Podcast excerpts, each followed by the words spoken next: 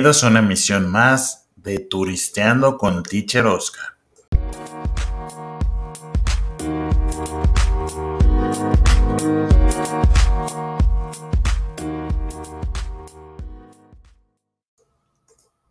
Culiacán es un vocablo náhuatl compuesto de Colhuacan o Culhuacan, que significa lugar de los que adoran al dios Coltzin. Existe, sin embargo, discrepancia entre algunos historiadores respecto a su significado. También le dan el significado de cerro torcido o culebras, donde los caminantes tuercen el camino. El escudo oficial de la ciudad y del municipio de, Culiacán es una permanente referencia a su pasado y un diario llamado a las tareas que él representa, y reúne una serie de símbolos que afianzan la historia y el destino común de sus habitantes. Todo el campo del escudo, cubierto de un color rojizo de tierra, lo ocupa un jeroglífico, representando un cerro con una cabeza humana, en la cima muy inclinada hacia adelante y que aluda Coltzin, el dios torcido. Figura auténtica de la mitología, que dio nombre a una tribu nahuatla, Colwa, Nahuatla Colwa, y esta a su vez al pueblo de su residencia, Teocolhuacan o Colhuacan. Detrás del jeroglífico, en la parte central y hacia el lado izquierdo, aparece una cruz seguida por un camino en el que se observan huellas de pies, las cuales terminan en una pequeña construcción, motivo que simboliza a los misioneros de San Miguel de Culhuacán cuando partieron hacia el norte y que se invocan como un obligado homenaje a la bondad y heroísmo de los misioneros. Sobre la bordadura de color carmín se lee en la parte posterior la palabra Culiacán y en su parte inferior la palabra Colhuacán, que corresponde al nombre verdadero del lugar en náhuatl. En la parte superior del escudo se sitúa un cerro con una semilla en germinación y sobre la misma figura de un sol, entero que aluden tanto al clima tropical de esta región como al esfuerzo fundamentalmente agrícola de sus habitantes. Se dice que en la época prehispánica fue un paso de los Najoas, que hoy en día es el lugar que ocupa la ciudad de Culiacán, durante su esto fue durante el desplazamiento hacia el Valle de México. En esta época es fundada Huayculhuacán o Culhuacán.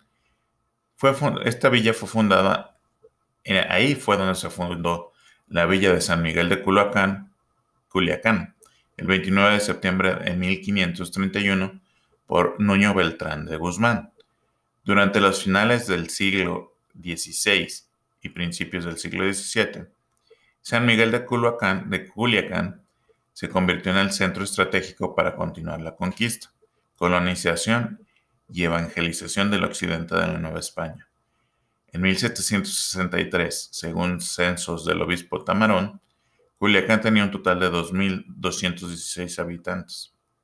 En 1793 cambia oficialmente de San Miguel de Culhuacán a Villa de Culiacán.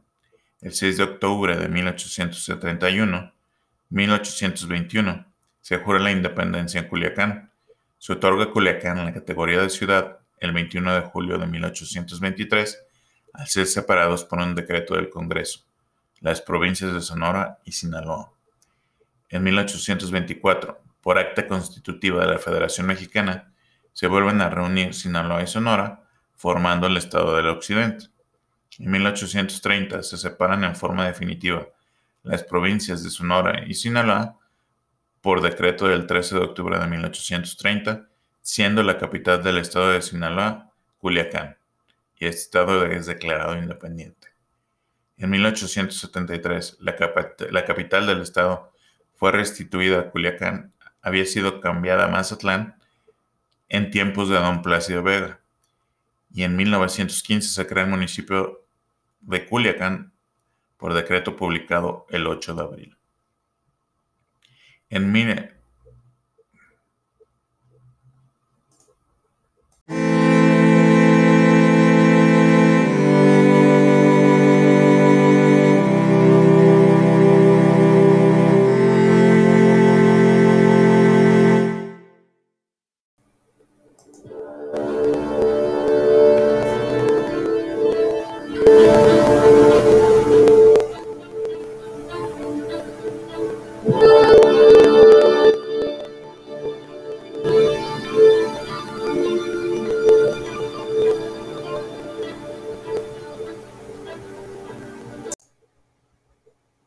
¿Turisteas o te pandeas?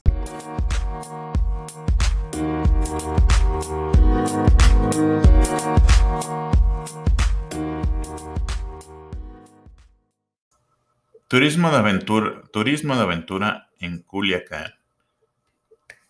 Podemos practicar el turismo de aventura o el cañonismo en La Escondida, que está ubicado a tan solo 9 kilómetros de Culiacán y el cual es un bello sitio para estar en contacto con la naturaleza.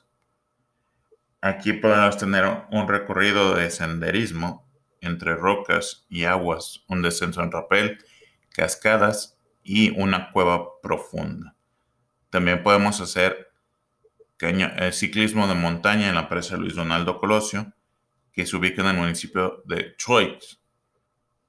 Y se puede practicar este deporte en los cerros contiguos a la presa.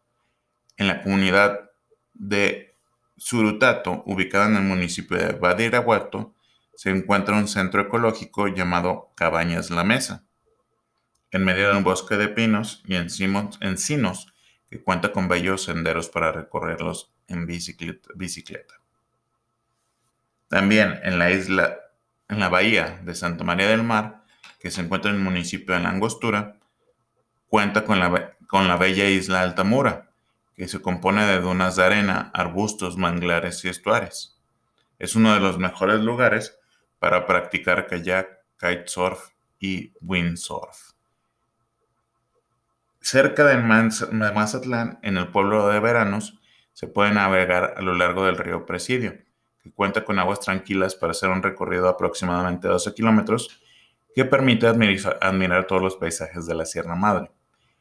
En el municipio de Badiraguato está el Mezcal, que también ofrece una aventura para adentrarte en los túneles de entre los túneles de manglares y disfrutar del paisaje de las aves que allí habitan, como los pelícanos, los patos. Aquí existe una gran red de canales que se pueden navegar y nos permiten llegar al estuario, donde se va a tener una bella vista panorámica del Cerro del Muerto. También existe el centro turístico en Surutato, que ofrece un recorrido en kayak entre bosques de pino, de pinos, a 1800 metros sobre el nivel del mar. En Culiacán se puede pasear en kayak por el Parque de las Riberas. En, Río Fuerte también, en el Río Fuerte también se puede navegar en kayak hasta llegar a uno de, los restaurantes, hasta llegar a uno de los restaurantes que se encuentran en la orilla y deleitarse con sus inigualables langostinos, regionalmente llamados cauques, que es el platillo típico de la región.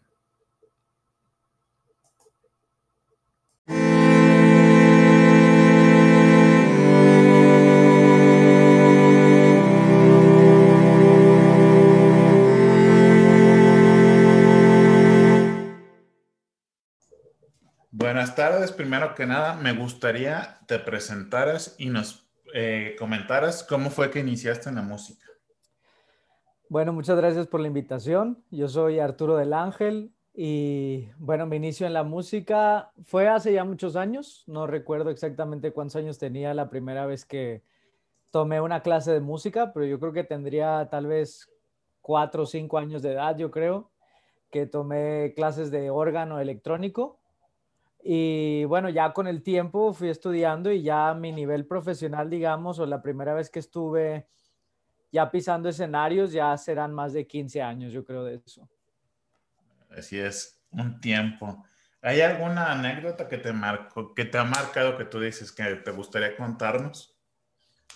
Pues hay muchas. Yo creo que gran parte de las cosas que, que he vivido y que he tenido el gusto de pasar ha sido gracias a la música, o sea, desde muy niño yo creo que para mí alguna anécdota relevante sería la primera vez que estuve en un escenario, eh, pues yo creo que era una adrenalina que nunca había sentido y que nunca esperé sentir, o sea, porque una cosa era como ir a una clase de música y tratar de aprender un instrumento y, tratar de avanzar en ese sentido, pero nunca esperé que la primera vez que me dijeron esto es un teatro, y en un ratito vas a empezar a tocar o hay gente ahí afuera.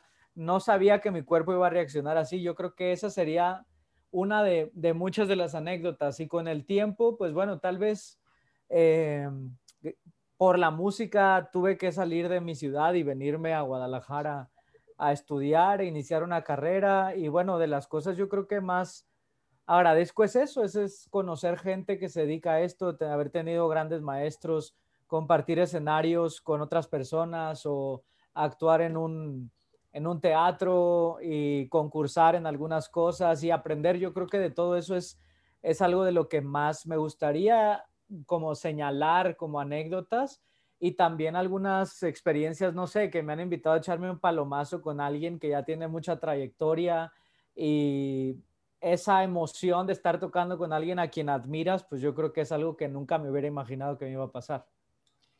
¿Tienes algún personaje, algún músico, algún artista, algún organista, tecladista, violinista, eh, que haya sido tu, tu inspiración, a que tú hayas dicho, él me inspiró a hacer esto, o ella? Pues yo creo que pasaron muchos, pasaron muchos por, por, por mi vida, o han pasado muchos y han ido cambiando los rostros o sumándose, pero sin duda, pues de muy niño yo creo que crecí mucho escuchando a, a Michael Jackson, tal vez como muy niño, y conforme fui creciendo, cambié, no sé, tuve mi época de escuchar mucha, mm, mucho a, a, Serrat o a Silvio Rodríguez o a Sabina, eh, y ya después, tal vez uno de, de mis referentes, fíjate, ahora que lo pienso, sí pues Michael Bublé, tal vez, eh, este cantante canadiense que grabó pues con Big Band después de muchos años de que no se usara el Big Band en, la música popular. Cómo grabar con Big Band, eh, para mí la primera vez que, que, escuché ese disco fue un referente, pero yo creo que el más fuerte de los últimos años o de mi adolescencia para acá, que fue cuando ya me decidí a dedicarme, fue Diego El Cigala. Yo creo que es un cantante, un gitano, un, cantante flamenco español que, que tuve el placer de conocer también como muy jovencito y verlo en vivo y platicar con él, como que fue muy inspirador. Fue la primera vez que estuve también como cara a cara con un artista que era de otra categoría desde mi punto de vista y la sensación que tuve de, de verlo en escena y luego conocerlo personalmente me transmitió alguien totalmente entregado a la música y creo que eso para mí fue, fue algo que tengo muy presente durante mis proyectos. ¿Te ha, ¿Te ha, dado o dejado alguna lección importante o has aprendido alguna lección importante de vida con la música? Además de las que nos comentas. sí yo creo que sí. Una de las más importantes es pues bueno, algo que creo que más bien marqué como un, pues no, no diría decálogo porque tendría que sumar 10, pero tal vez como si algunos mandamientos que, que, he incluido yo creo gracias a la música es, eh, uno es eh, que el talento es el peor enemigo del músico y más bien lo refiero a la humildad, o sea, creer que uno tiene talento y creer que es suficiente lo que uno sabe, pues creo que es un atropello, te vas dando cuenta que conforme más sabes te sientes más lejano realmente de saber las cosas importantes o profundas y te vas dando cuenta de la magnitud de las cosas. Entonces, ser humilde, yo creo que es una de las cosas que, que siempre trato de tener en mente, no perder nunca los pies de donde estoy parado realmente, saber en dónde estoy parado, saber agradecerle a la gente todo lo que ha hecho por mí, eh, a maestros, compañeros, alumnos, porque también llevo buen rato dando clases de música en universidades y en diferentes instituciones. Eh, y la otra cosa es la disciplina, la disciplina y la responsabilidad. O sea, muchas veces tenemos malentendido el concepto artístico eh, y creemos que la música es solamente bohemia, ¿no? Y es, es nada más eh, vivir de noche y es nada más ver cuántas veces te enamoras y cuántas cosas te pasan en la vida y los excesos y todo esto. Y cuando te dedicas a esto profesionalmente, te das cuenta que ese glamour que alguna vez pensaste está muy lejano de la realidad que vivimos todos los días los músicos. O sea, realmente el músico todos los días se enfrenta con qué va a hacer el día de hoy, a qué le va a apostar, eh, cuál va a ser su influencia del día de hoy, cuál va a ser su manera de desarrollarse como artista. Entonces yo creo que la disciplina y la responsabilidad también es una de las cosas. ¿Tienes algún estilo musical en particular y cómo fue que lo fuiste moldeando, definiendo? Porque a veces tienes un estilo y es un estilo que va cambiando conforme van pasando los años. Sí, sí, yo creo que al final es, algo como necesaria esa evolución, pero sí, yo creo que sin, sin mentir y sin ser pretencioso, yo creo que mm, el estilo, o sea, muchas veces probé muchas cosas, como tratar, no sé, obviamente tuve mi época de querer hacer rock como muy adolescente y luego querer hacer eh, canciones muy serias y luego tratar de hacer canciones como muy cool cuando ya estudié la carrera en música fue como, bueno, voy a tratar de sonar como muy jazz y muy cosas así. Y luego te das cuenta que, ok, puedes incluir esos elementos, pero hay una identidad de la que no puedes escaparte. Y tal vez tardas más tiempo en darte cuenta cuál es esa identidad que en estudiar muchas cosas.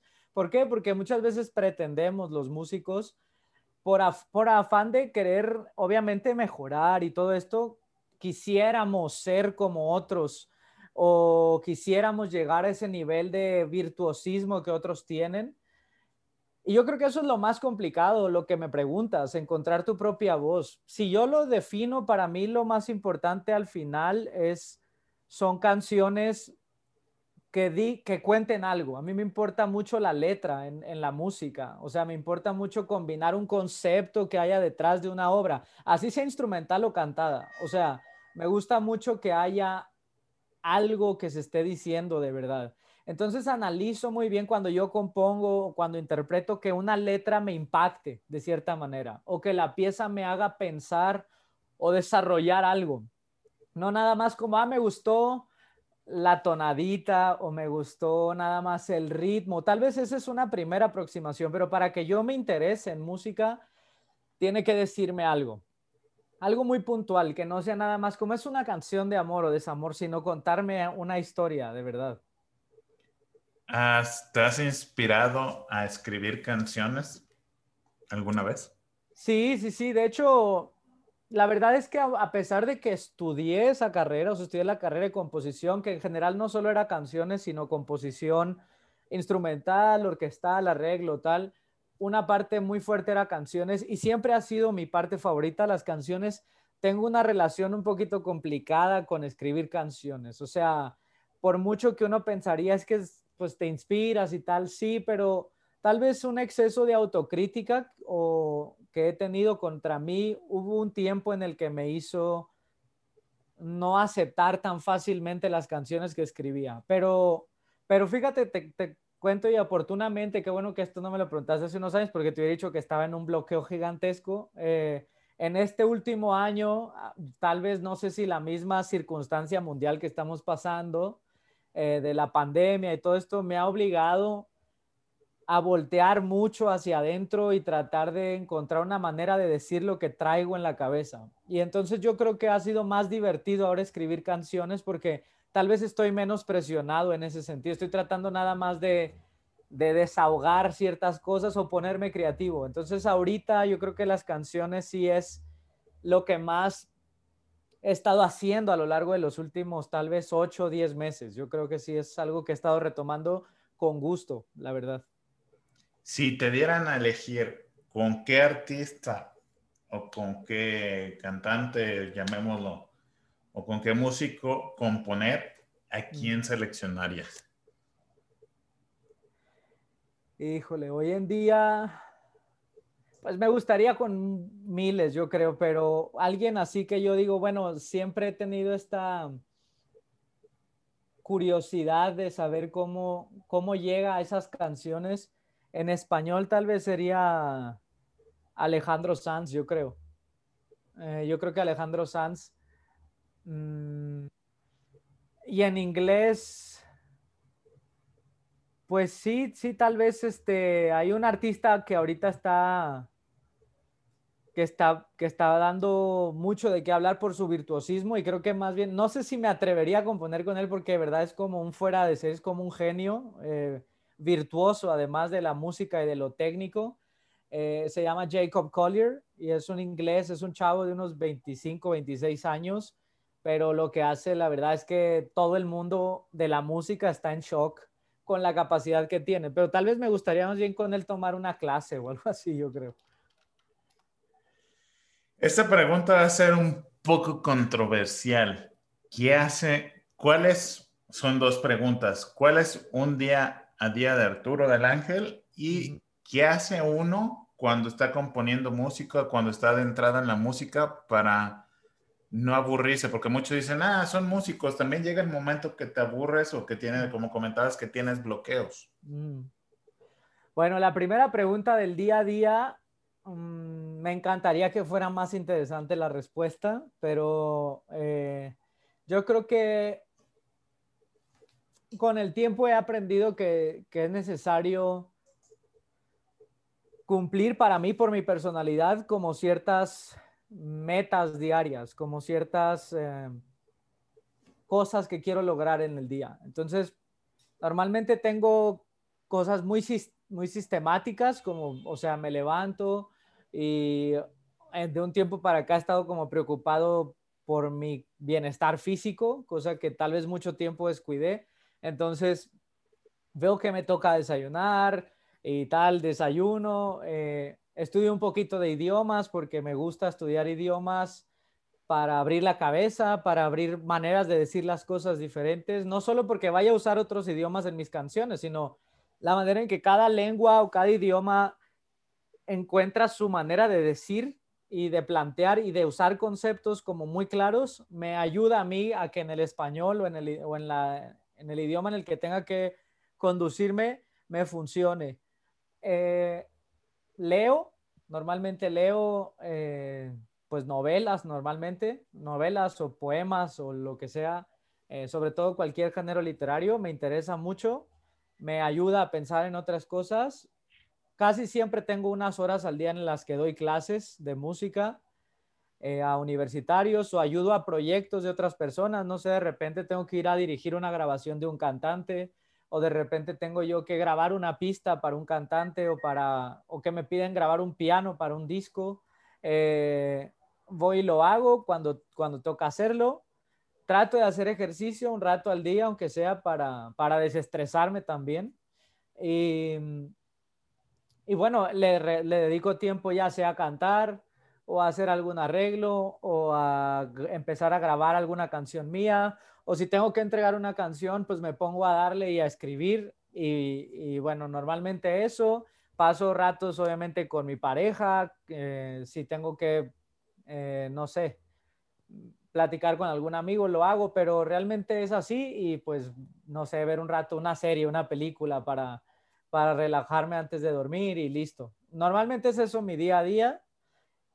Mm, y bueno, cuando es hablar, lo que me preguntaba respecto a qué pasa para que uno esté como conectado y evitar los bloqueos y eso, bueno, pues inevitablemente como todo, yo creo que así como, como admiramos también a los, a los deportistas o a, o a los, no sé, a gente que se dedica a viajar o cosas de ese tipo, pues tenemos curvas de rendimiento desde mi punto de vista.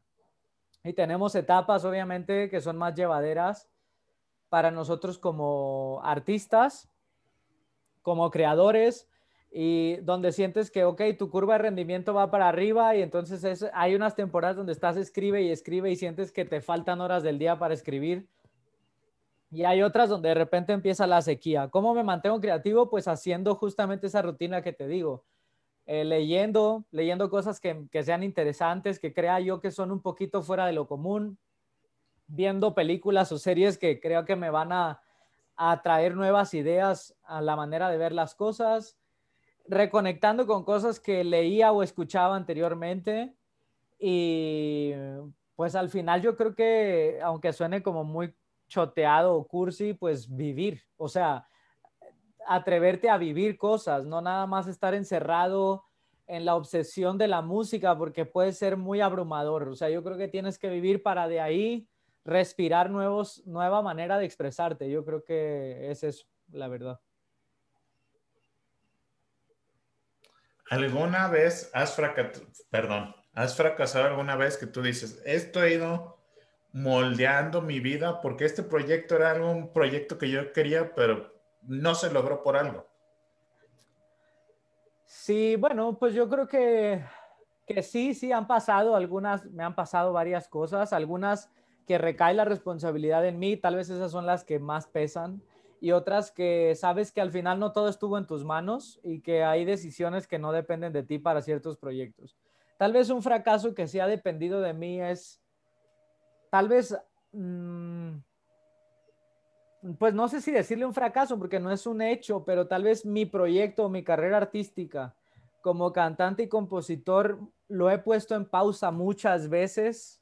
A pesar de que siempre he vivido de la música, lo he puesto en pausa muchas veces por miedos miedos que tal vez no sé, no sé, en ese momento no veía que era un miedo, ¿sabes? Sino encontraba un pretexto para decir que, que, no era el momento ideal para grabar y tal, y lo posponía, y componer y rechazarme a mí mismo. Tal vez eso es lo que más me ha pesado, que digo, ya pasaron varios años y tal vez me pude haber equivocado con más gusto, o sea, haberme equivocado, decir, no salió, pero bueno, lo hice, a decir simplemente lo dejé de hacer.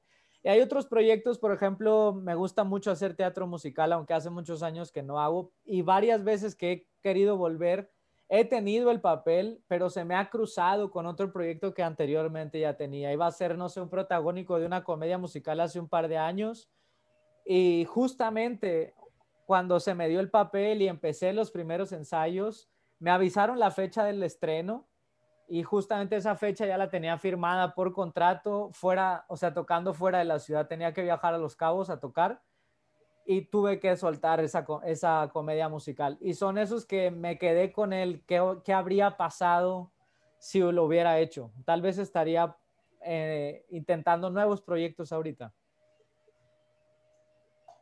Ok. ¿Qué pasa o qué ahorita comentabas que eres maestro de universidad, también a mí me tocó una época de prepa. ¿Qué significa para ti ser maestro? Porque estás transmitiendo tus conocimientos, estás proyectando con los muchachos. Sí.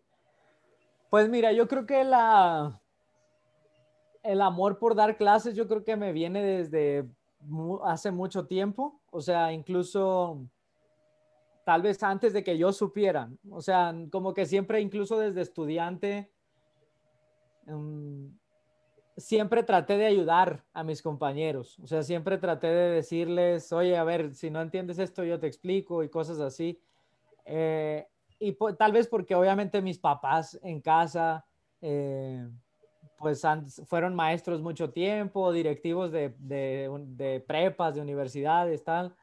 Y pues yo tal vez de ahí aprendí eso. Y después fue tomando más sentido porque me di cuenta, de hecho incluso en la etapa en la que te conocí, fíjate que hubo ahí como un switch para mí, eh, porque nunca había dado clases yo a muchachos de prepa en ese entonces. Y me acuerdo que yo ya daba clases en universidad y en universidad disfrutaba mucho porque en ese momento era simplemente disfruto dar clases porque me gusta el tema, o sea, porque me gusta hablar de la música y me gusta explicar cosas de la música. Pero cuando llegué a prepa, vi que a los muchachos en absoluto les interesaba la música como una profesión, es decir, yo tenía que darles una clase que era más obligatoria que por decisión propia. Entonces, a diferencia de la universidad, que en, teoría se meten porque quieren estudiar música. Eh, acá era verlo cinco veces a la semana y yo me acuerdo que una alumna que tuve, que tal vez tú también le diste clases, en una clase me dijo, pues sí, pero ¿para qué sirve la música? O sea, ¿para qué me sirve? Y entonces a mí me, impactó mucho la pregunta, o sea, ni le dije nada, en ese momento le dije, déjame lo pienso, o sea, porque yo pude haberme ido a la parte cursi de explicarle, eh, que emocionalmente, o, me pude haber ido a la parte científica, los hemisferios del cerebro trabajan tal, tal, tal, me pude haber ido por ahí, pero dije, esta respuesta no es la que me, de la pregunta que me está haciendo, ella me está preguntando realmente, ¿para qué? ¿Para qué la música? Entonces yo me acuerdo que, que estuve como una semana, Oscar, dándole vuelta y vuelta a esa pregunta, y yo decía, bueno, ¿y a mí para qué me sirvió? Y entonces fue cuando me di cuenta que la música a mí, a nivel aprendizaje en la vida ha sido muy grata, sobre todo para enfrentar las pérdidas. para enfrentar que alguien de mi familia ya no esté o que algún amigo eh, haya muerto muy joven. O sea, yo me di cuenta que cuando hacía música y cuando me subía a un escenario, lo primero que pensaba era en, en esas personas que están y las que no están y en dedicar eso que estaba haciendo por ellos y para yo sentirme como abrazado. ¿Me explico? Entonces yo me acuerdo que un día llegué allá, allá a la prepa donde, donde di clases contigo y les, les di, o sea, les expliqué eso. O sea, me tomé esa clase para explicar todo lo que era para mí realmente la música. Y me acuerdo haber visto que esa alumna y muchos otros se soltaron llorando o fueron a, a decirme, a pedirme un abrazo o cosas así que yo decía, pues no entiendo, tampoco quería llegar a eso, quería simplemente dar una respuesta real de a mí para qué me ha servido. Y desde entonces, como que en mi chip está, tengo que ayudar sobre todo a los que sí quieren dedicarse a la música, a aprender que el camino no es nada más aprenderse 12 notas y cómo usarlas, sino a que encuentren en ellos algo que, que vale la pena poner en música. ¿Me explico? Entonces, no solo es la teoría, que es muy divertida para mí, que es muy eh, me reta a, encontrarle lógica a todo, pero también es, es encontrar esa voz de la que me preguntabas hace rato. Y tú, ¿cuál es tu estilo? Ese estilo no me lo enseñaron en la escuela. O sea, ese estilo lo tienes que buscar por tu experiencia de vida, desde mi punto de vista. Entonces, ¿cómo ayudarlos a que también vayan buscando ese estilo por su experiencia, no por imposición? ¿Me explico? Yo creo que eso me motiva todavía a seguir dando clases. Ahorita comentabas, pero ¿qué tan, ¿qué tan distantes o qué tan diferentes es el alumno de prepa que está aprendiendo música por obligación y el alumno de universidad que ya, pues ya se apasiona al estudiar la música o ya la trae consigo? Sí, pues es muy diferente. Hay que, hay que saber a quién le estás hablando. Yo creo que esa es una de las claves también, no solo de, ser maestro, sino de la música, saber a quién le estás hablando. Eh, y a veces como escuchas no pensamos en eso, pero el autor y el cantante y el músico y el exponente, el guitarrista, el violinista, el director de orquesta sabe a quién le está hablando, porque sabe cuál es el mensaje que está dando, entonces sabe qué tipo de lenguaje es el que hay que usar. Y yo creo que el maestro tiene un poco esa obligación. O sea, si yo sé que estoy hablando con gente que está en la preparatoria y que esta materia la tiene que llevar cinco veces a la semana contra su voluntad, y tal vez hay uno de 90 que realmente quería o soñó ser músico alguna vez, que tal vez yo creo que esa fue la estadística de esa, de esa prepa donde di clases. Le di clase creo a 90 o 90 y tantos y uno tiene un proyecto musical y todos los demás obviamente no sé qué estén haciendo, pero no están haciendo música. Entonces, y no era solo darle la clase a él, porque eso no me interesaba. Yo sabía que él ya iba a buscar una manera de acercarse a la música, pero tal vez con los de prepa es preguntarles qué necesitas. Tal vez en esa época que tú y yo ya pasamos, obviamente, nos habría encantado saber que nos, que nos preguntara alguien qué necesitas, porque en ese momento parece que todo el mundo o te lo quieres comer, pero al mismo tiempo todo el mundo está en contra tuya. Eso siente un adolescente normalmente. Entonces, eh, tal vez yo lo que hacía era tratar de decirles, pues mira, yo te voy a enseñar esto que tal vez te pueda servir para esto en tu vida real y en tu vida cotidiana. Y encontrarle gusto no solo a, a la música, sino a tomar decisiones, sino a voltearte a ver, porque la música tiene mucho de eso. Tal vez a diferencia de otras materias, la música tiene esa bondad que a quien la estudia le obliga a voltear mucho hacia adentro, en algún punto, de alguna forma, porque tal vez puede ser un estado como de meditación, o tal vez puede ser un estado simplemente de que una letra te llega y dices, quiero aprenderme esa canción porque la letra me hace llorar. Bueno, es que algo te está diciendo a ti, lógicamente. Entonces, yo creo que eso era lo que yo trataba de hacer y es mucho más retador para mí dar clases en prepa que en universidad, eso sí te lo digo. ¿Qué tan esta parte es así como complicada hoy en, con compaginando la tecnología y la música? Ahorita comentabas que no es solo aprenderte las 12 notas musicales. ¿Cómo hacerle para que los muchachos se interesen y digan, ay, ahí viene otra vez el maestro de música, ay, ahí viene otra vez el maestro de inglés a, molestar, por no decir otra palabrota? Pues, ¿cómo le hago? Pues yo creo que tal vez una de las cosas que yo aprendí como estudiante y que luego me recordé cuando era cuando empecé a dar clases era recuerda qué clase de maestro te habría gustado tener y no para hacer barco, me explico, sino qué clase de maestro te habría gustado tener y tal vez una de las respuestas más simples y lógicas y que seguramente tú la tienes porque también vi que los alumnos te tenían mucho aprecio, era pues sé, sé tú mismo, o sea, no pretenda ser maestro, o sea, el ser maestro se va a dar por sí solo cuando tú compartas tu conocimiento y compartas lo que sabes y lo hagas de una manera obviamente ordenada, obviamente planeada, obviamente con un objetivo, obviamente con eso. Eso sí, eso ya cualquier maestro seguramente lo sabe incluso mejor que yo. O sea, el, el, orden, el sistema que hay que seguir como maestro, pero a nivel personal, para que estos alumnos que tal vez incluso antes de que yo llegara decían, ahí viene otra vez este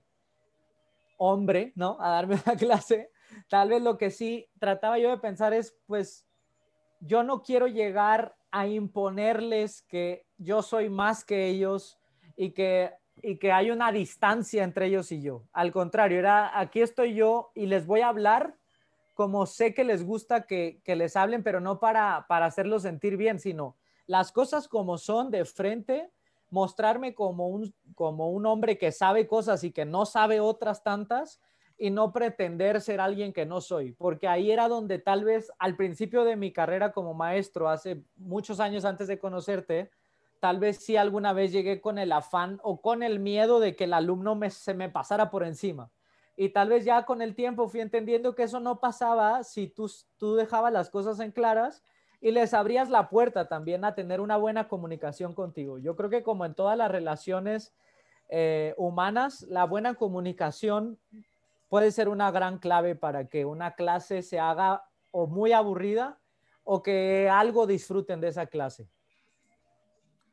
Yo creo que siempre, en muchas ocasiones depende del maestro para que el alumno o se sienta, perdón, o se sienta atraído o diga, esto no es para mí. Mm, Igual, me gustaría saber qué fue lo que o qué es lo que has tenido que sacrificar, porque muchos dicen, es músico, ¿no? No tiene nada que sacrificar, la tienen muy fácil. No, pues yo creo que, yo creo que eh, tampoco me gusta hacerme la víctima, porque también hay muchos músicos que nos gusta hacernos la víctima, de decir, no, es que todo está en contra del músico, tal.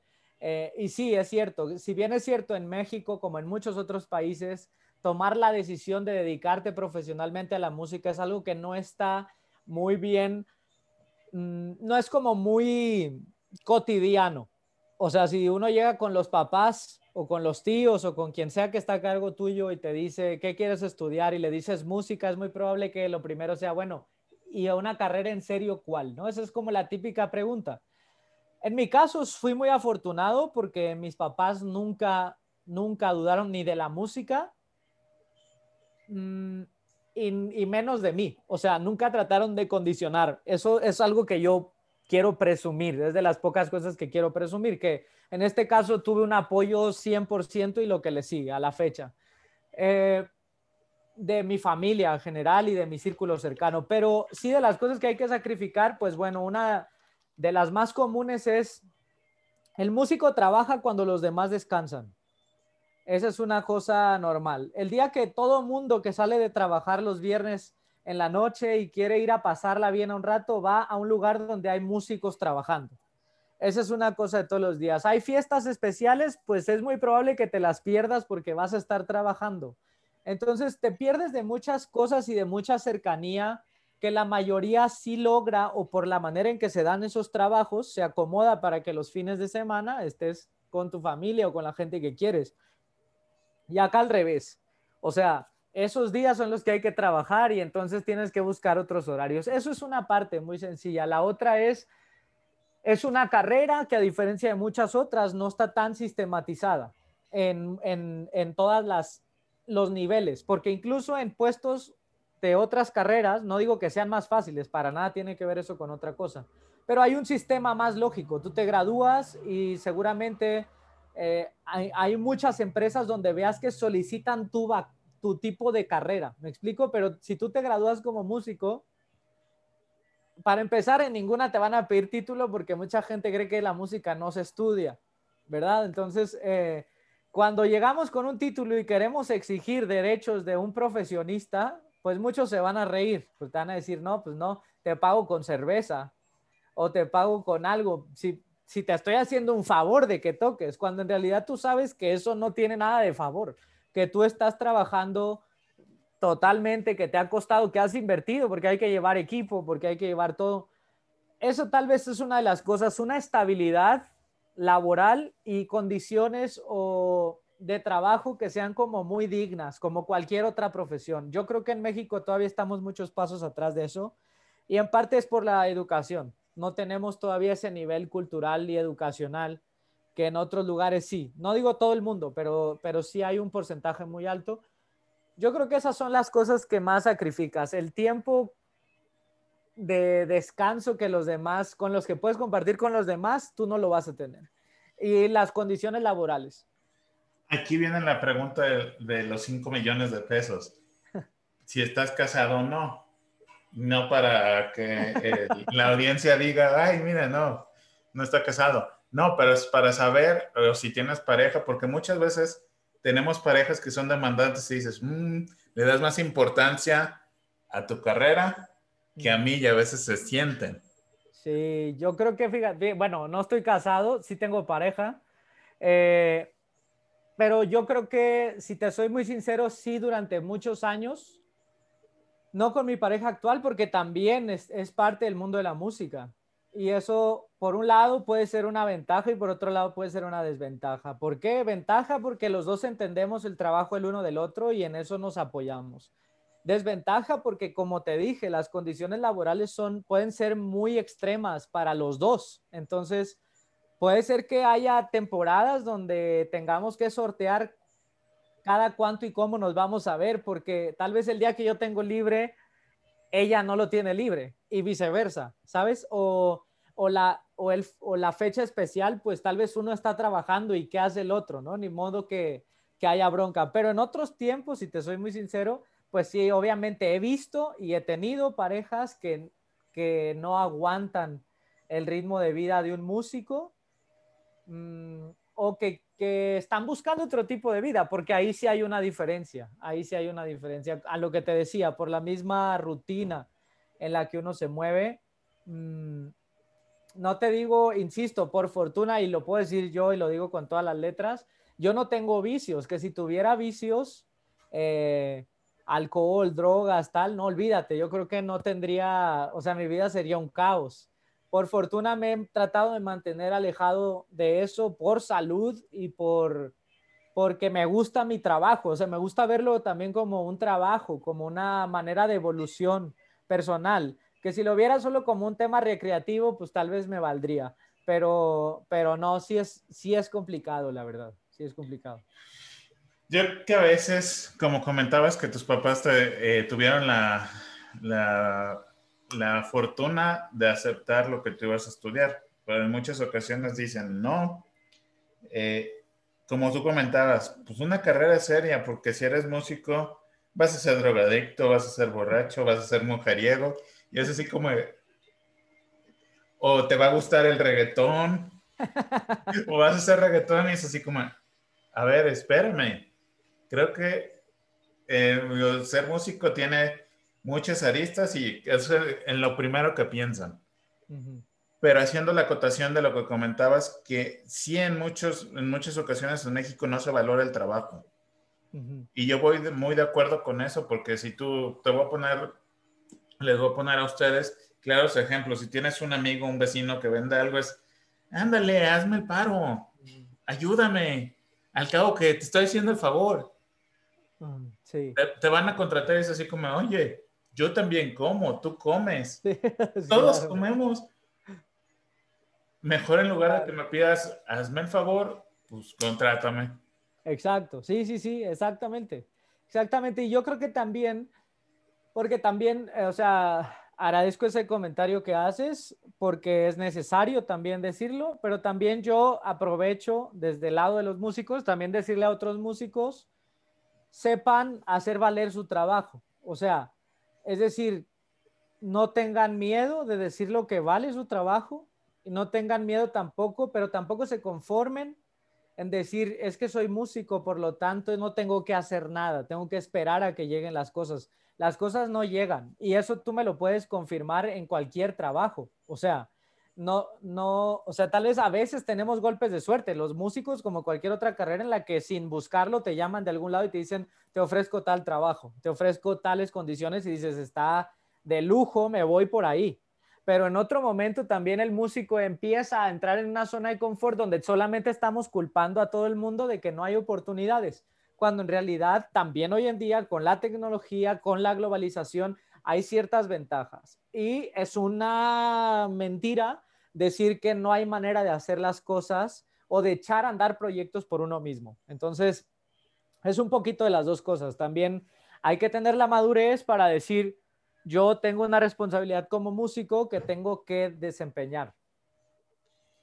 Creo que eso que comentas es una parte fundamental para todos los que son profesionistas, porque muchos dicen, es un mercado laboral muy amplio y dicen, no, pues yo cobro 200 pesos y aquel me paga 30 pesos. No vas a decir, ¿sabes qué? Me voy con el de 30 pesos, porque no sabes, cada quien va a tener su estilo y cada quien va a hacer su clase como lo considera pertinente, pero a veces gracias a ellos el trabajo del músico, el trabajo de un profesor de inglés, de un trabajo de español se malbarata y ya toda la gente dice, ah, ¿por qué me cobras tan caro? Si aquel me cobra 30 pesos, aquel me cobra 80 pesos. Claro, claro.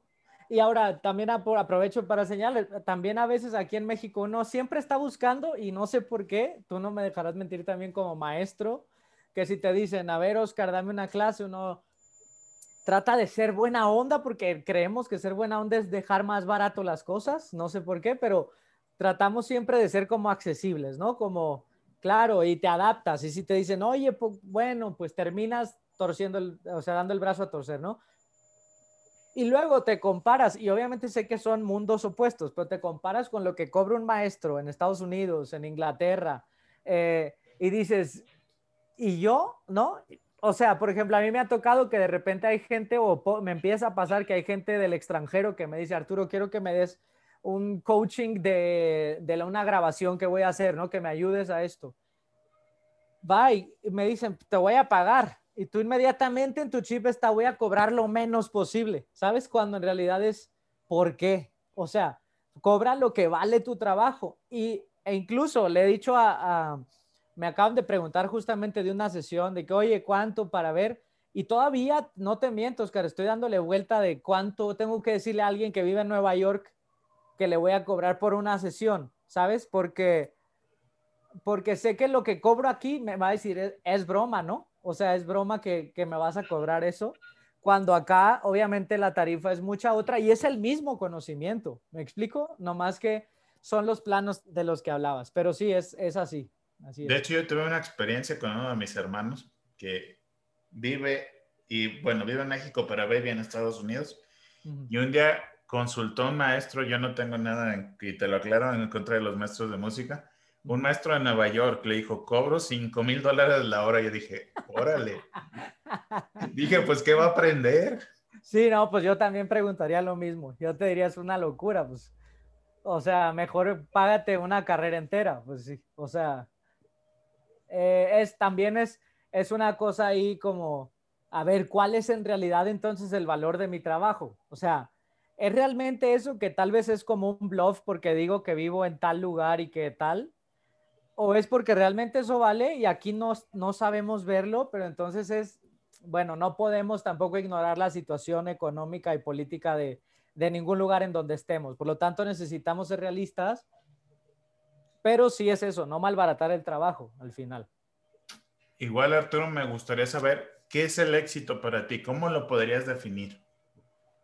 Ok, pues es una palabra complicada. Justamente el otro día hablaba con mi novia y le decía, es que no sé qué es el éxito. O sea, no sé qué, no sé si realmente el concepto de éxito que normalmente escucho es el que a mí me gustaría escuchar. o es el que yo creo que es, es el que con el que quiero regirme, me explico, pero yo creo que sí éxito tendría que ver para mí con sentir una satisfacción de que estás cumpliendo la mejor versión de ti en, cualquier rama. O sea, para mí sería, tal vez me, me sentiría exitoso o me siento exitoso cuando sé que di mi 100% en una clase y esa clase le llegó o dio el mensaje que quería darle a quien me está escuchando. O si doy un show y logro hacer, porque el aplauso no se debe regalar, aunque mucha gente lo regala, pero el aplauso no se regala. O sea, si yo doy un show y logro que al final la gente aplauda o veo a alguien en el público llorar o emocionarse o reír o querer grabar, tal vez para mí ese es éxito y no, no solo es popularidad, no es solo la gente, sino yo también, si un día me levanto y hago ejercicio y me llevo al límite y siento que superé algo que para mí era una barrera, en ese momento tal vez creo que eso es éxito. Más allá de una cuestión monetaria, más allá de un título, más allá de que alguien más me lo reconozca. Siento que el yo sentir que di lo mejor, eso para mí es éxito. Si yo te preguntara, es una pregunta que yo creo que ya se las he hecho a varias personas.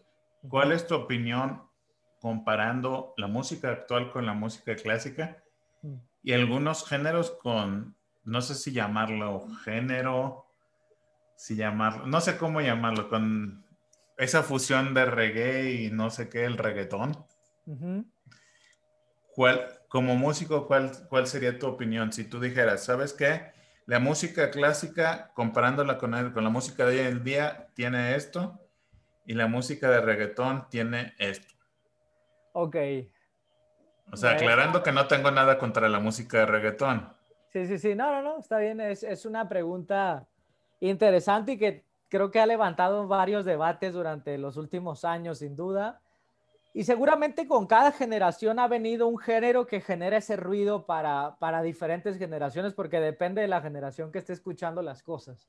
Eh, obviamente debo reconocer como músico a nivel académico, debo reconocer que la música clásica, clásica, o sea, la música del barroco, del clasicismo, el romanticismo, de esta época de los grandes, de Bach, de Mozart, de, Beethoven, de todos estos, de Chopin, eh, pues obviamente a nivel virtuoso, a nivel académico, es, está a kilómetros de distancia de casi cualquier canción o género popular en cuestión del virtuosismo académico y del desarrollo conceptual de una obra y de los elementos que conforman a la música.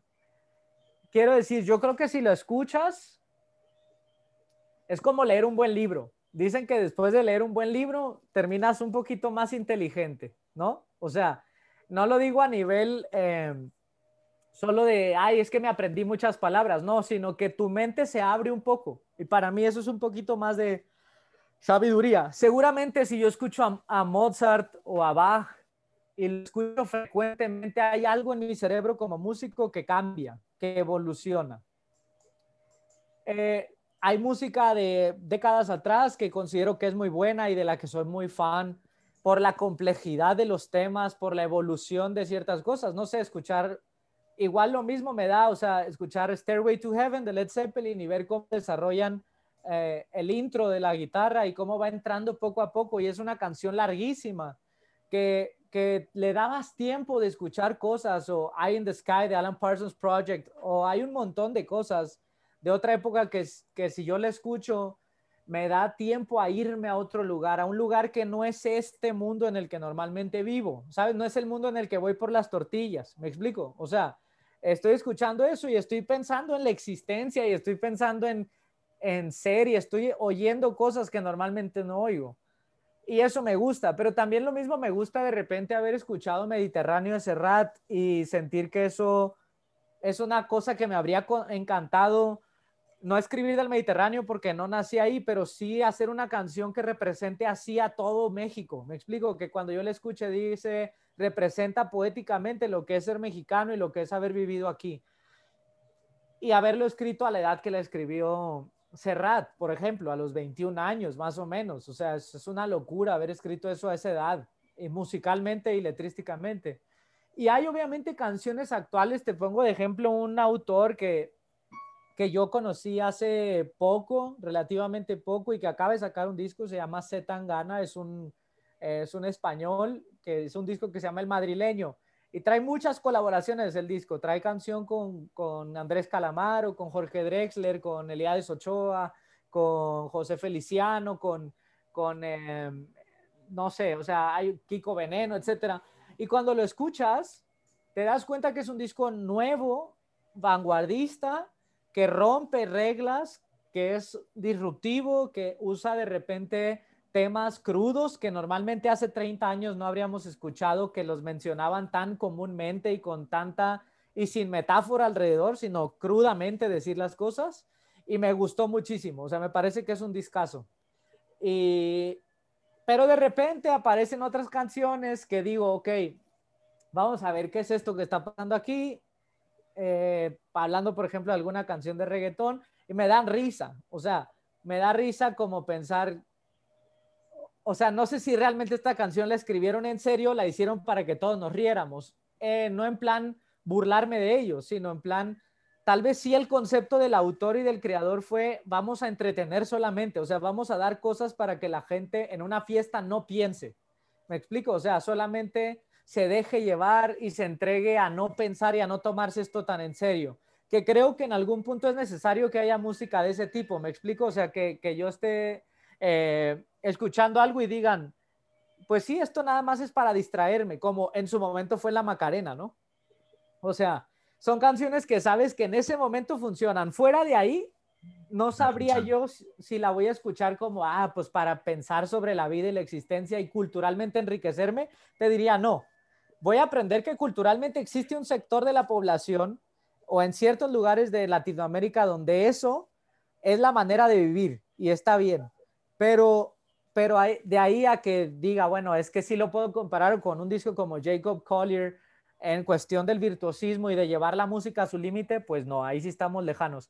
Pero a nivel entretenimiento, digo, está bien, está bien, hay que saber también a quién ponerle esa música, porque también luego ahorita está muy de moda que le escucha a un niño de cinco años, se sabe canciones que hablan de temas que un niño de cinco años ni siquiera debería tener en el chip, eh, porque además no le va a ser bien. Y, y no lo digo solo desde el lado moralino, sino el desarrollo normal de una persona si eres adulto, el criterio ya, lo, ya en teoría lo tienes y pues allá tú lo que quieras escuchar, ¿no? Eh, no me asusta ni nada, pero sé que hay, hay que hay momentos para cada cosa. Es como ver, ir al cine y ver una película de clasificación C siendo un niño de nueve años, pues algo, seguramente algo va a pasar que no, no te va a hacer mucho bien. De hecho, yo creo que, híjole, hay tantos aristas entre la música actual y los, la música clásica pero atrás tienes, tienes unos íconos que son los Beatles. Yo creo que los Beatles es una generación, ahorita comentabas de Led Zeppelin, Radiohead, mm. eh, Pink Floyd, y los Beatles son, una, son unos íconos que hoy en día retoman conciertos con esta generación.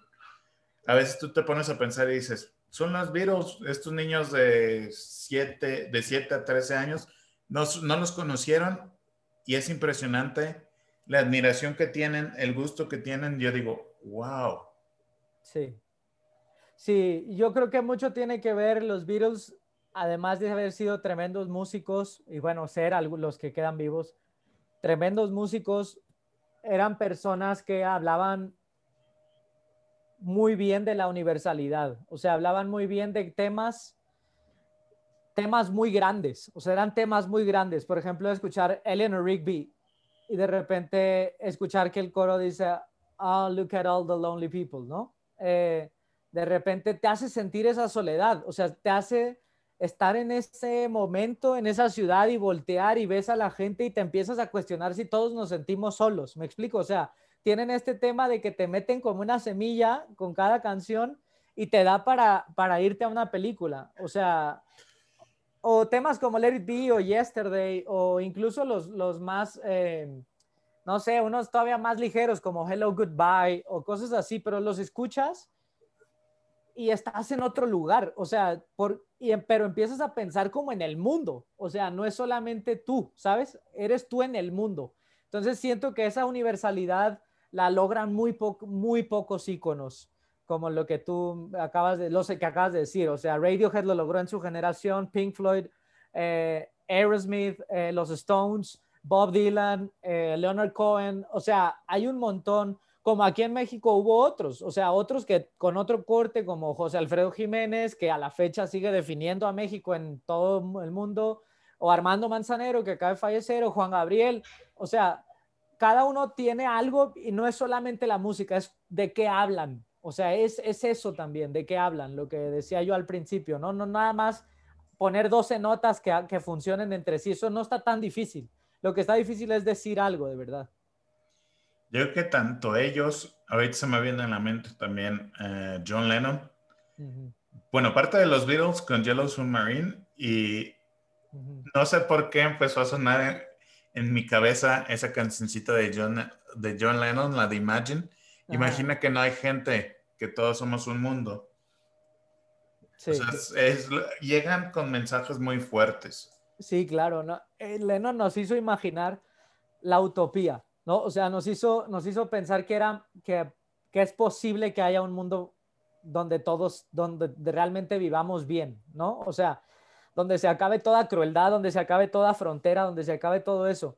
Y yo creo que así ha habido, hay canciones que, como acá, la que acabas de citar, pues yo creo que es una de las más grandes, y no es que el himno más grande para el mundo, en plan que todos podemos entrar en esa, en esa filosofía, como haber oído de, de Queen, We Are the Champions, ¿no? O sea, Gana, gana alguien un campeonato y le ponen We Are the Champions, porque de verdad te hace sentir que eres campeón, ¿sabes? O sea, hay algo extraño en ciertas canciones que ahí es donde sí los, los españoles le dicen duende, eh, este, ¿sabes? Que es como, como, como que pasa algo que es más allá de simplemente haber hecho una canción, como que algo pareciera que es como un mensaje divino que llega y te hace pensar o conectar con algo mayor a lo que normalmente hablamos. Yo creo que muy pocos lo han logrado, pero, pero sí, eh, yo creo que John Lennon con Imagine sí se, se quedó para siempre. Hoy en día, ¿hasta dónde quiere llegar Arturo del Ángel?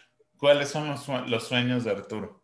Es una buena pregunta y mm, pues yo creo que hoy en día lo que quiero es contar mis historias, por medio de mis canciones, o sea, contar mis historias, contar mi manera de ver el mundo por medio de mis canciones.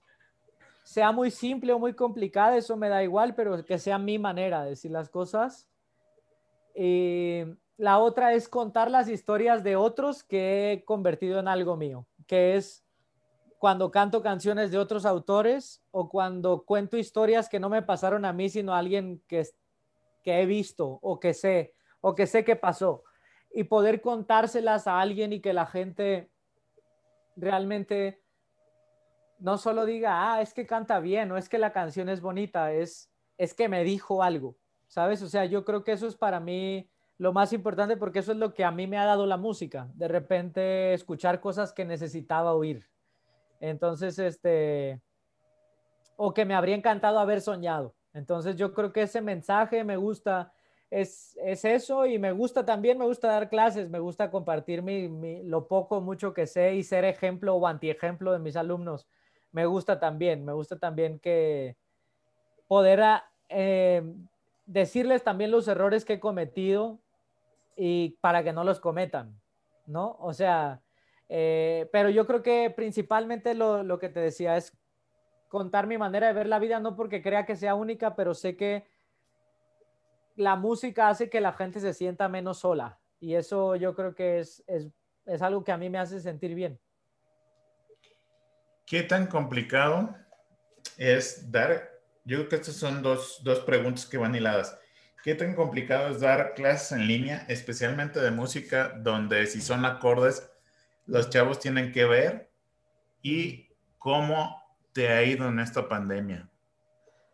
Pues ha sido un reto, un reto adaptarme a las cosas, ha sido un reto no caer en la desesperación. No digo que no he caído algún día, pero no caer en la desesperación de pensar que las cosas ya nunca van a funcionar como, como solía funcionar la música, porque sin duda la música ha sido de las áreas más golpeadas.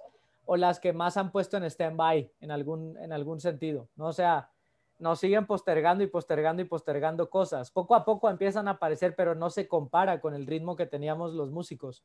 Y eh, a nivel de clases, pues bueno, por fortuna, si esto hubiera pasado yo creo cinco años atrás o diez años atrás, no habría sido posible seguir dando clases de música vía remota, porque no había estas cosas con este nivel de avance, como ahorita estamos haciendo esta, esta plática tú y yo, ¿sabes? O sea, no, era más complicado, pero ahorita, bueno, tienes que hacerte de opciones, eh, mandar videos, tienes que pedir que te manden videos, revisar el triple o el cuádruple de trabajo que lo que hacías normalmente, porque en clase pasaba todo, o sea, en clase veían, en clase tú veías, en clase oías con claridad todo, y ahorita no todo se puede, entonces hay que mandar y pedir y tal, y reviso y todo, y, retroalimentación y corrige y a ver, eh, hay que hacerse de muchas herramientas y sin duda, quienes estaban más listos para esa evolución les costó menos. A los que estábamos menos listos, como los músicos, para, dar ese brinco a enseñar por estos caminos ha sido complicado. Y a nivel musical, la pandemia sí nos ha golpeado. No quiero decirte que, que, que, que, de manera fatal para mí, por fortuna no, por, me siento agradecido de que no, pero pero sí, obviamente las fechas se cancelaron, las fechas que había de tocadas se cancelaron, se posponen, se posponen, se posponen y así llevamos pues ya más de un año moviendo fechas y que no se ve para cuándo. Y hay otras cosas que pues uno quisiera haber hecho, como bueno, dar un show en vivo, pues no, no puedes convivir con la gente de la misma forma. Entonces hay que también adaptarnos y siento que ya incluso algunos vamos unos pasos atrás de lo que otros se atrevieron a hacer desde hace ocho meses sabiendo que esto no iba a cambiar pronto, pero algunos tuvimos todavía la romántica idea de que esto iba a acabarse pronto y por desgracia no ha sido así.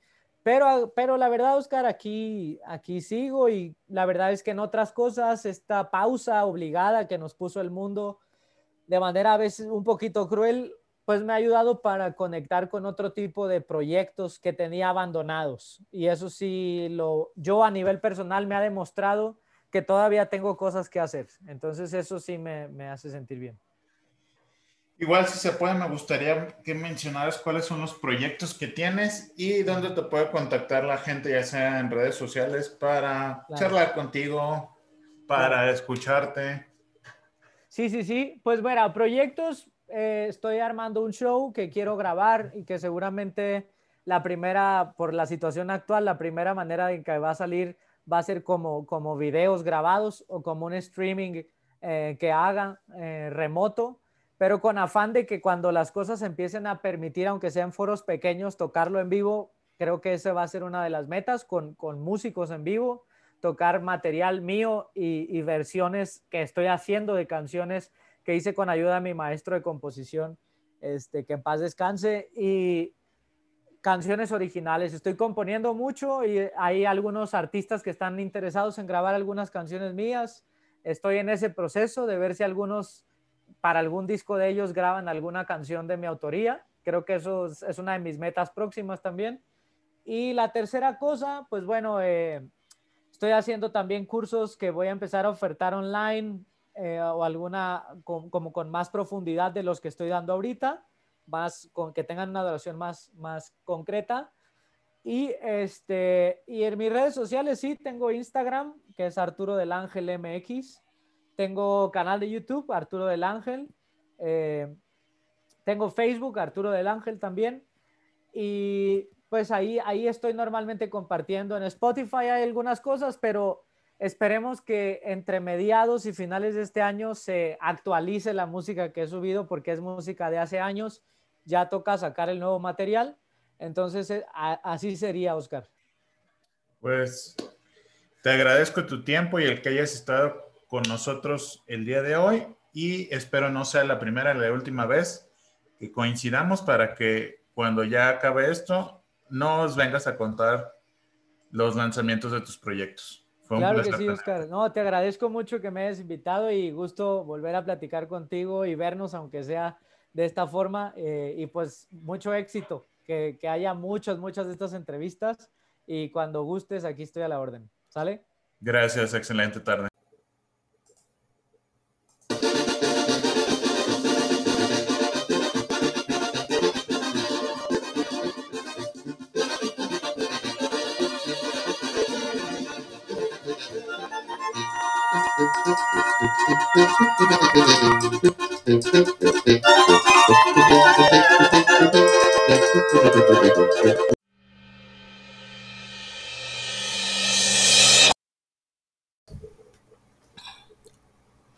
Aventúrate por México. En Sinaloa, estado del noroeste del país, encontrarás un territorio multifacético, donde se combinan los paisajes de playa, montañas, valles y ciudades con una gran riqueza histórica. Culiacán, la capital del estado, tiene un pasado colonial que se hace presente en sus edificios y calles. Tal es el caso de la catedral y el palacio municipal. Si estás buscando actividades para realizar con tu familia, puedes visitar el zoológico y el jardín botánico.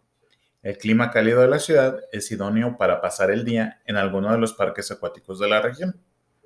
Si bien buscamos o hablamos de ambiente festivo y calidez, podemos hablar de Mazatlán, el destino por excelencia, camina por su malecón, el segundo más largo del, mundo, disfruta de sus hermosos paisajes, lleva a los más pequeños a conocer el acuario y el faro, y asimismo deleítete con unos tacos de marlin y con un tradicional agua chile.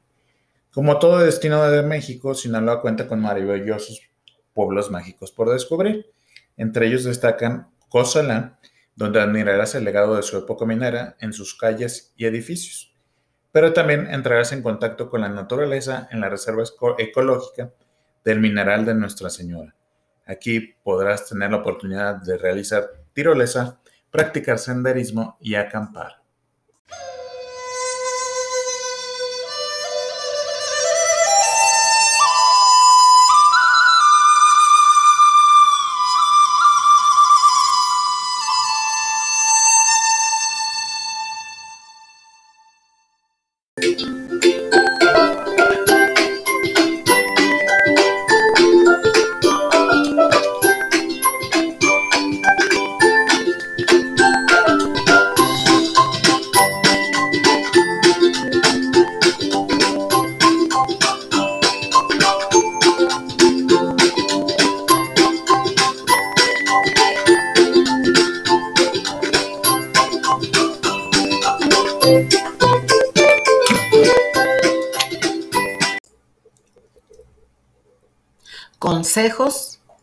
Recomendaciones de Teacher Oscar. ¿Cuál es la teoría de la educación de Vygotsky? Vygotsky, da una definición acerca del mediador, que es aquel que incentiva de manera natural en el estudiante mediante avances en el que no sucederían de forma espontánea y con esto se logra un adelanto en su desarrollo. Este científico dice que la educa o educador dice que la educación es fundamental para, mejor, para un mejor desarrollo del país que se basa a través de un proceso de mediación docente, en donde la cual el maestro es la persona principal que tiene el deber de coordinar y orientar el proceso de enseñanza para un mejor desempeño de la comunidad estudiantil. Él aportó una gran cantidad de contribuciones acerca del desarrollo cognitivo en las personas, a través de una perspectiva sociocultural muy diferentes a otros teóricos relacionados con el mismo tema. La teoría resulta ser fundamental ya que se, especifica en la cultura del desarrollo cognitivo y la interrelación personal dentro de la sociedad para la comprensión de nuevos conocimientos. Se dice que la mediación docente es un proceso de interacción donde el maestro es la persona principal, la cual coordina y orienta un proceso de enseñanza-aprendizaje que permite resolver situaciones de conflicto en una comunidad estudiantil. La definición que dio Vygotsky, acerca del mediador es la que se comentaba con anterioridad, pero también mencionaba que el docente no era formador, sino un facilitador o mediador, es decir, proporcionaba las herramientas necesarias para que el niño creara su propio conocimiento y así obtuviera un aprendizaje más significativo y poder exteriorizar sus ideas.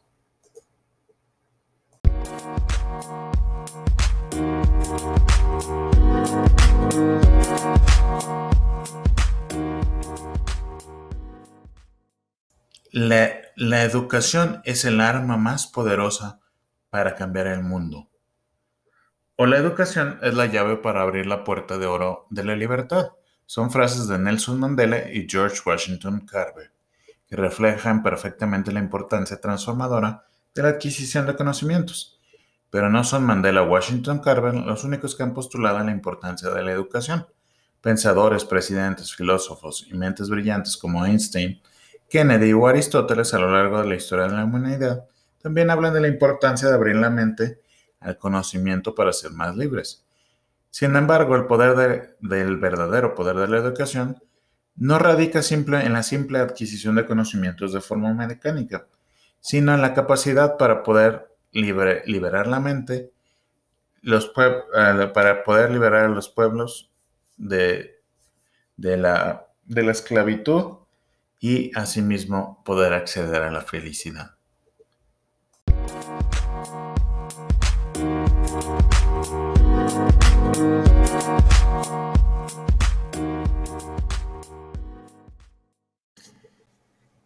Gracias amigos por habernos sintonizado este martes. Espero que nos escuchen la próxima semana y síganos en nuestras redes sociales que pronto serán abiertas. Hasta pronto.